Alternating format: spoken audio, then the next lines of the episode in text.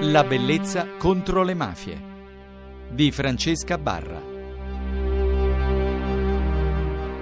La bellezza contro le mafie è un ospite che mi piace davvero moltissimo perché è una donna che parla di donne. Lei è Anna Puglisi. Grazie per essere qui con noi.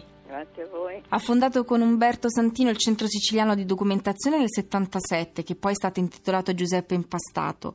Soprattutto ha partecipato all'Associazione Donne Siciliane per la lotta alla mafia e fra i suoi scritti un, un, libro, La mafia in casa mia, che è la storia della madre di Giuseppe Impastato. Fra le mie mani c'è il libro Storie di donne di Girolamo Editore.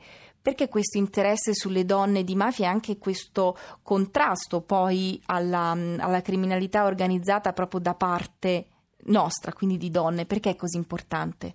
Tanto per l'impegno nel centro impastato, quindi nell'impegno per la ricerca del centro impastato. Poi anche perché sono stata tra le socie fondatrici, ho fatto parte dell'Associazione Donne siciliane per la lotta contro la mafia nata nei primi anni Ottanta. Le donne di cui ho raccolto le storie di vita sono donne che hanno lottato contro la mafia e ho cominciato insieme ad Umberto Santino raccogliendo la storia di vita della signora Impastato. Che ricordo ha di Felice Impastato? Eh, Felice era una donna splendida. Noi non la conoscevamo, così come non conoscevamo Peppino. Il nostro centro l'abbiamo dedicato a lui non per amicizia, eh, ma perché è un caso unico nella storia del movimento antimafia, visto che ha cominciato a lottare la mafia a partire da casa sua. Infatti il libretto che abbiamo pubblicato con la storia di vita della signora Impastato, l'abbiamo intitolato La mafia in casa mia. E la sua non testimonianza conoscevo... com'è stata? Delicata, sommessa, dolorosa? La signora era una persona splendida, mm, molto semplice,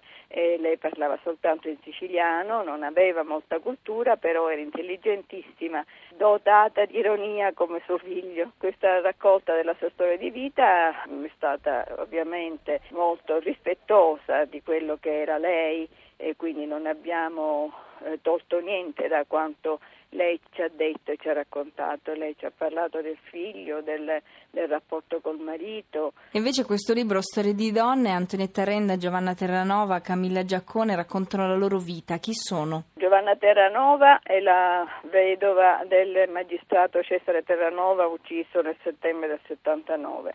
Camilla Giaccone è la figlia di Paolo Giaccone che è il medico legale ucciso nell'82. Antonietta Renda invece non racconta storie di violenza mafiosa, ma racconta la sua vita di militante nel Partito Comunista iniziato già giovanissima nel dopoguerra in un paese dell'entroterra siciliano, negando diciamo, lo stereotipo che vuole la donna siciliana chiusa in casa, che non si interessa di nulla, eccetera. È uno stereotipo assolutamente negato appunto dalla sua vicenda, ma anche dalle lotte eh, condotte da tante donne nel movimento contadino, addirittura a cominciare dai fasci siciliani della fine dell'Ottocento. Che cosa sente di voler testimoniare con questo eh, libro? Voglio testimoniare un impegno molto forte delle donne eh, siciliane in questa lunga storia della lotta contro la mafia appunto è un impegno che comincia con le lotte contadine della fine dell'Ottocento, continua con quelle del secondo dopoguerra e, e continua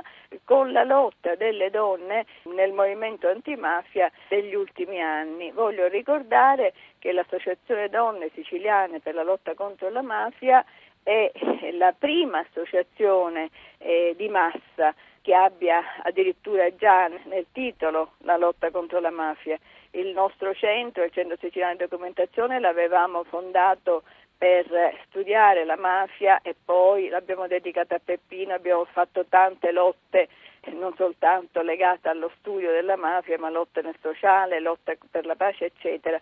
L'Associazione Donne contro la Mafia è un'associazione di sole donne nata eh, prima informalmente alla fine dell'80 e poi formalmente nell'82. Quindi già negli anni 80 già negli anni c'era... 80, sì. Perché non, non ha una eco eh, nazionale? Non c'è memoria, perché non c'è memoria. Intanto in quel periodo non c'era attenzione. Voglio ricordare che all'inizio dell'80 hanno ucciso il presidente della regione siciliana. La mafia è diventata un, fatto nazionale soltanto nel settembre dell'82 dopo l'uccisione dalla Chiesa. Quando noi nel 79 all'anniversario della morte di Peppino abbiamo organizzato la prima manifestazione nazionale contro la mafia, per il mass questo non ha fatto notizia ci chiedevano ma come è venuto in mente di fare una manifestazione nazionale. Nell'82 poi la mafia è diventata un fatto nazionale, però sub- subito dopo c'è stato di nuovo il silenzio. Ricordo che